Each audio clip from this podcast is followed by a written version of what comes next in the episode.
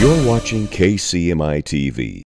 Well, thank you for joining me, and I want to talk to you today about something that I'm experiencing in my own life. It's really an ongoing process, and so I believe that when we're finished today, you'll say, Pastor, well, I'm experiencing the same thing. And uh, we all know we love God. I, I don't think our love for God is questioned, and we want to serve the Lord. But uh, there are there are those seasons, boy, where the enemy will come and begin to try to cause you to doubt God or the existence of God. And um, you know, over the years of serving the Lord, there's been times when I've come to the Lord and I, I've just told Lord, I said, man, I'm in a battle. I, I need something from you. And I've prayed many times, God, let me hear the audible voice of the Lord, or Lord Jesus, let me see you. Come and appear to me, or let me see an angel. And I believe in these things because I know over the decades in the past and even centuries that have gone by, we have the accounts of people that have had divine encounters with the Lord. And, and if you're not careful, you start feeling like if I could just hear an audible voice or if I could just see God, um, then I would believe more. My faith would it would just be easier for me. And so what happens is the enemy will will trick us into trying to authenticate the existence of God from our five senses. And it just doesn't work. And so when you go back and you think about us as human beings. Uh, you know, we, we live in a body, uh, we have a soul, and, and we are a spirit. And so um, it's, we navigate life with our five senses, whether it's uh, taste, touch, smell, our sight, or our hearing. That's how we process life. And yet you, you can't process God with your five senses. And when I was thinking about this, and I went back and did a little study, and you can find a lot of verses that that uh, back this up. But uh, God deals with our five, five, five, our five senses in the spirit realm. Uh, he deals with with taste. In um, Psalms 34 and 8, it says, "Oh, taste and see that the Lord is good." So there is a spiritual sense of taste. Uh, in the book of Acts, chapter 17 and verse 27, it t- talks about that we are to feel after God. Well, he's not talking about literally putting our hands on a physical being, but again, he mirrors the natural sense of touch. He says in the spirit realm, there is a spiritual sense to where you can feel after God or you touched God. In John chapter 6 and verse 35, uh, it deals with smell. And um, Jesus said this in John He said, I am the bread of life. And especially in the Old Testament, uh, there is a phrase that's used, and it's called the bread of his presence. And it's unmistakable when you walk into a house or a restaurant and somebody is baking bread. You can smell it. You instantly you know what that is. Somebody is baking bread because there is uh, the smell. What's the same thing in the spirit? The Bible talks about this that when you get in the presence of the Lord, there is a spiritual sense to where you can smell the presence of God, not with your natural sense, but your spirit man has that sense of smelling the presence of God. Um, in Ephesians chapter 1 and verse 18, it deals with another one of our natural senses. It mirrors it, and it's the eyes. You know, you and I, we process so much life with the eyes, with our sight. And yet the Bible says that there is, for the spirit man, there is another sense in the spirit that mirrors the natural one. And he talks about, he says, the eyes of your understanding. And so the Lord, uh, the last sense that we have in the natural is our hearing. Boy, when you hear something, immediately you'll whirl around or you immediately process what you've heard, and your brain tells you what that is. But God also mirrors the natural sense of the natural man to the spirit realm. And uh, in Revelations 12 or 2 and 17, and I'm not sure, but I think it says it about every, every church that John writes to. It says, He that hath an ear, let him hear what the Spirit has to say unto the church. So, the natural man has five senses, but your spirit man also has those five senses, but they are experienced by the spirit man. And whenever you are trying to process God through your natural man, you wind up discouraged. You know, you, you most of us are not going to hear the audible voice of God. It, I'm not telling you won't, but I'm just saying that if you need signs from God that your natural senses can discern, you're going to wind up being disappointed. So we'll say, Pastor, how, how do I get through these seasons to where my belief in God is challenged? And, you know, we as human beings, uh, we, we need to see it or we need to hear it. We need to touch it in order to believe in it. But that, that's not the way God exists. Uh, in the book of John, the fourth chapter, it says this it says, God is a spirit. All right. You cannot take two natures that are opposite and have them come into harmony or a symphony of agreement because they're, op- they're opposite. And I, I want to read a verse to you. This is in 1 Corinthians chapter 2 and verse 14. It says, But the natural man, all right, the natural man is the one that operates by your taste, your touch, your smell, your sight, and your hearing. The natural man receiveth not the things of the Spirit of God, for they are foolishness unto him neither can he know them.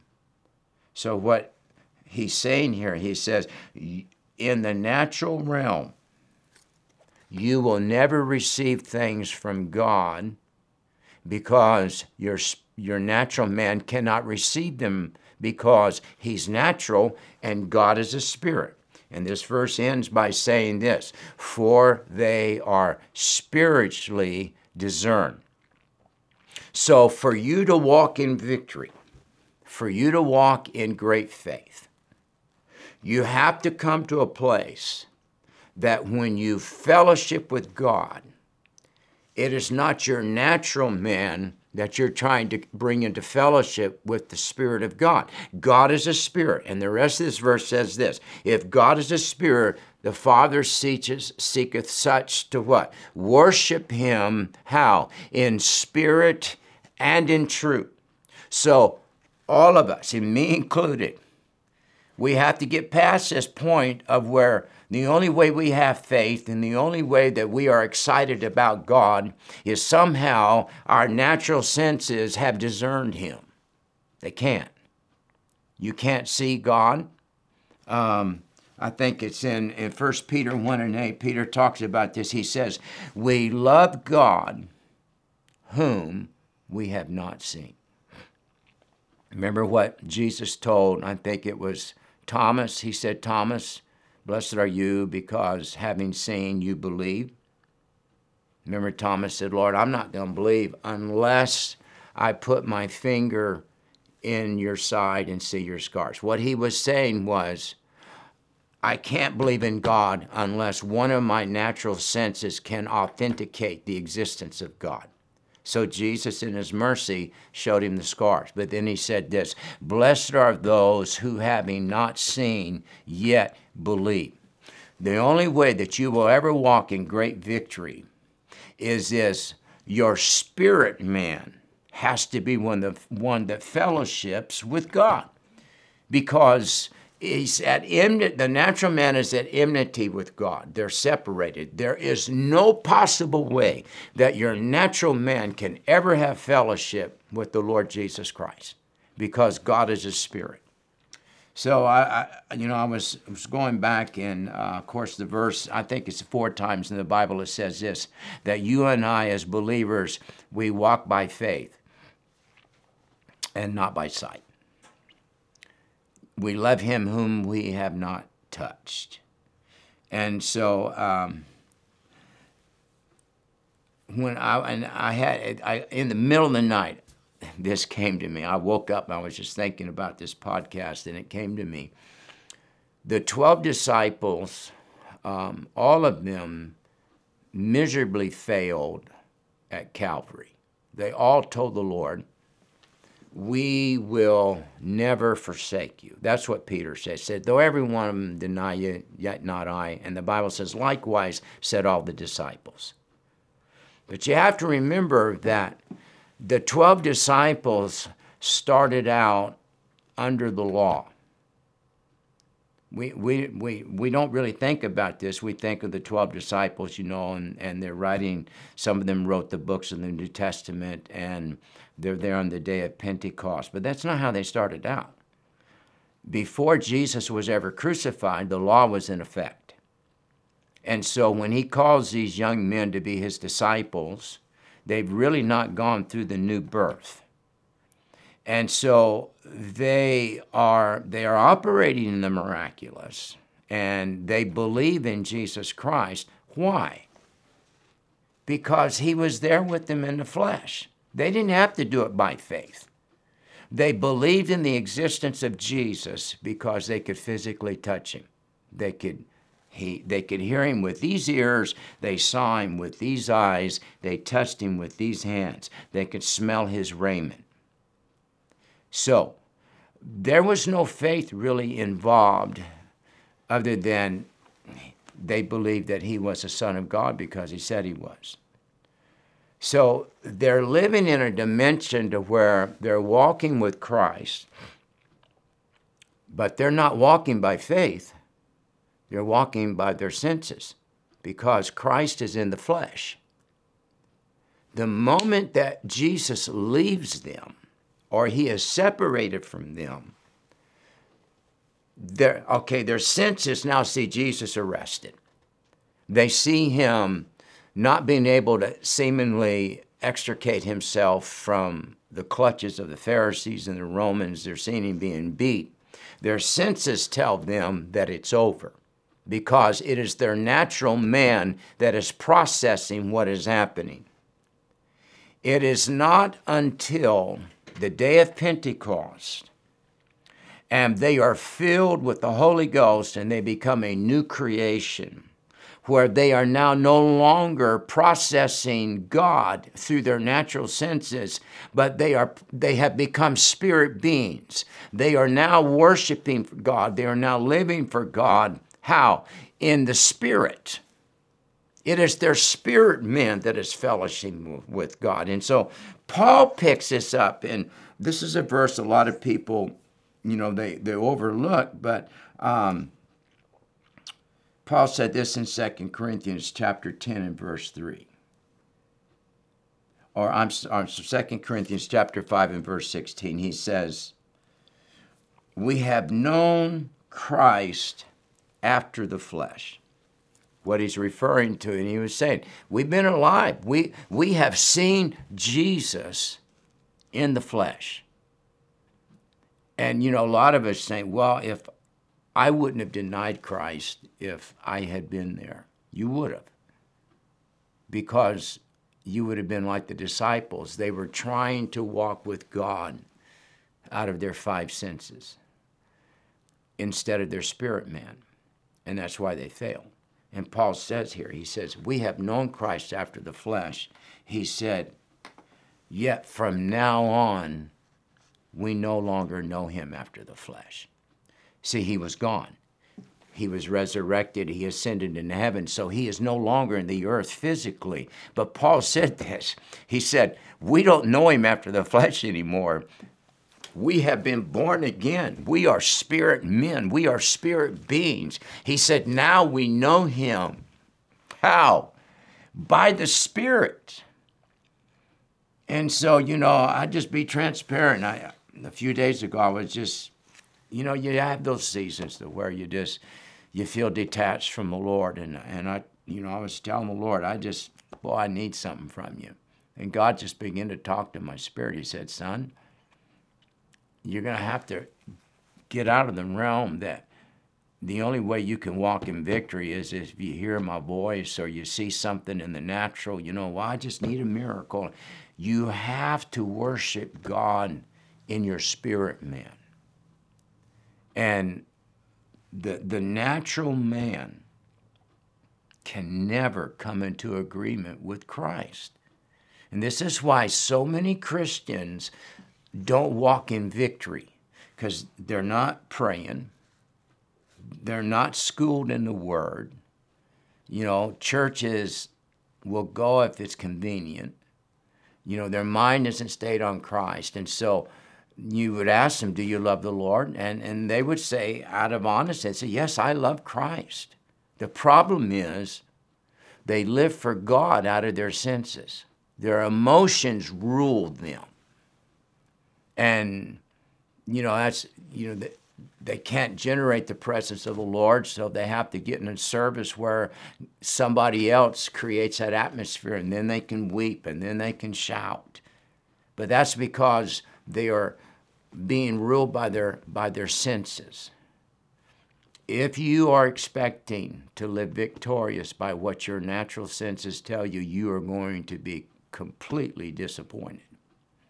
You have to be able to develop the spirit man, that you step out of the natural realm and you walk in the Spirit. This is why the Bible says, Walk in the Spirit, and ye shall not fulfill the lust thereof. There is therefore now no condemnation to those who walk after, who, know, who, who do not walk after the flesh, but after the Spirit. For as many as are led by the Spirit, they are the sons of God. Go back and read Romans chapter 6, 7, and 8. Everything is about the Spirit. What, I'm, what I want to impress on you is there are five senses in the spirit realm you can still touch God. You can still hear God. You can still see God. You can still taste God. You can still smell God. Even the Bible talks about that we are a fragrance unto Christ and that our prayers, hallelujah, are a sweet smelling savor unto the Lord and that, that our lives, how we live, become a fragrance to the world. And so it's not that you no longer operate by senses, it's just that you now operate by the five senses of your spirit man. And when you operate by that, then God will let you see in the spirit beyond your moment. He'll let you hear the voice of God that contradicts what the enemy is saying to you. He will let you touch him and you can feel it in the Holy Ghost that, oh my goodness, you can feel the Spirit of the Lord. It's almost, though you can't smell the Lord, yet you get in his presence and you go, What is that? Oh, that's Jesus. He's the bread of life. So I want to encourage you ask the Lord to help you reach a place to where you don't need physical things to authenticate the existence of God, but is your spirit man. This is why it says at least four times we walk by faith and not by sight. And so um, the Bible ends with one verse. I love this verse. It says, Though we walk in the flesh, we do not war, we do not live after the flesh. I know this. My senses, that my natural senses will lie to me. And this is why people get depressed, get discouraged, get disheartened, because they allow their five senses to dictate to them who God is. Don't do that anymore. Rise up in the Spirit of the Lord. Ask the Holy Ghost in you. Develop my spirit, man, that I can live in harmony with the Lord. Well, I hope this has helped you today. And um, listen, I'm walking the same path you're walking. Uh, we're all flesh and blood, but we can live triumphantly in Christ. I love you. I'll see you next week. For more information about Kent Christmas Ministries International or Regeneration Nashville, go to kentchristmas.org or regenerationnashville.org.